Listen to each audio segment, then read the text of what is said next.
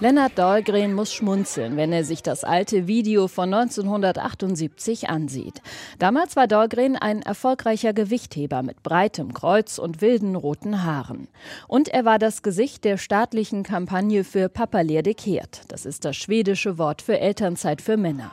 Man sieht ihn, wie er mittags in einer Kita ein Kind abholt und dabei jede Menge Blödsinn macht. Das Video lief rauf und runter im schwedischen Fernsehen. Das war eine erfolgreiche Kampagne. Viele Männer nahmen daraufhin Elternzeit und brauchten sich dafür nicht zu schämen, denn diese Kampagne hat ja vermittelt, das ist völlig normal. Heute nimmt jeder zweite Vater in Schweden Elternzeit, allerdings deutlich weniger Monate als die Frauen. Seit Jahren liegt Schweden in der EU an der Spitze in Sachen Gendergerechtigkeit. Das belegt der sogenannte Gender Equality Index. Macht, Ausbildung, Gesundheit, verschiedenste Bereiche werden dafür ausgewertet. Ein wesentlicher Faktor für Schwedens Erfolg ist, viele Frauen sind berufstätig und Männer übernehmen überdurchschnittlich viel Care-Arbeit. Es gibt kein Ehegattensplitting, das System ist darauf ausgelegt, dass jede und jeder das eigene Geld verdient. Und in den Vorständen börsenorientierter Unternehmen sitzen in Schweden ohne festgelegte Quote deutlich mehr Frauen als in Deutschland.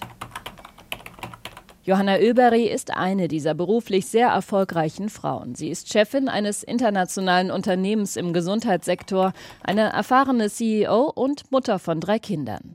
Die Frage, wo die eigentlich sind, während Oeberg in Meetings sitzt oder auf Geschäftsreisen ist, diese Frage würde ihr in Schweden niemand stellen. Nej, faktiskt inte. I Sverige så är... Diesen Punkt haben wir in Schweden schon lange überwunden. Das passiert mir hier nicht. inte att man längre i Sverige får den frågan. Dass Kinder ganztags in Kita oder Schule sind, ist genauso normal wie die Tatsache, dass auch eine Vorstandsvorsitzende sie öfter mal um 16 Uhr abholen kann. Denn Eltern dürfen am späten Nachmittag und frühen Abend nicht erreichbar sein. Das ist in Schweden ein ungeschriebenes Gesetz. Doch der Ist-Zustand ist noch lange nicht perfekt, kritisiert Johanna Öberg. Viktigt. Politisch ist die Frage der Elternzeit sehr wichtig. Ich finde, dass beide Elternteile jeweils ein Drittel übernehmen müssten und sich die restliche Zeit einteilen sollten.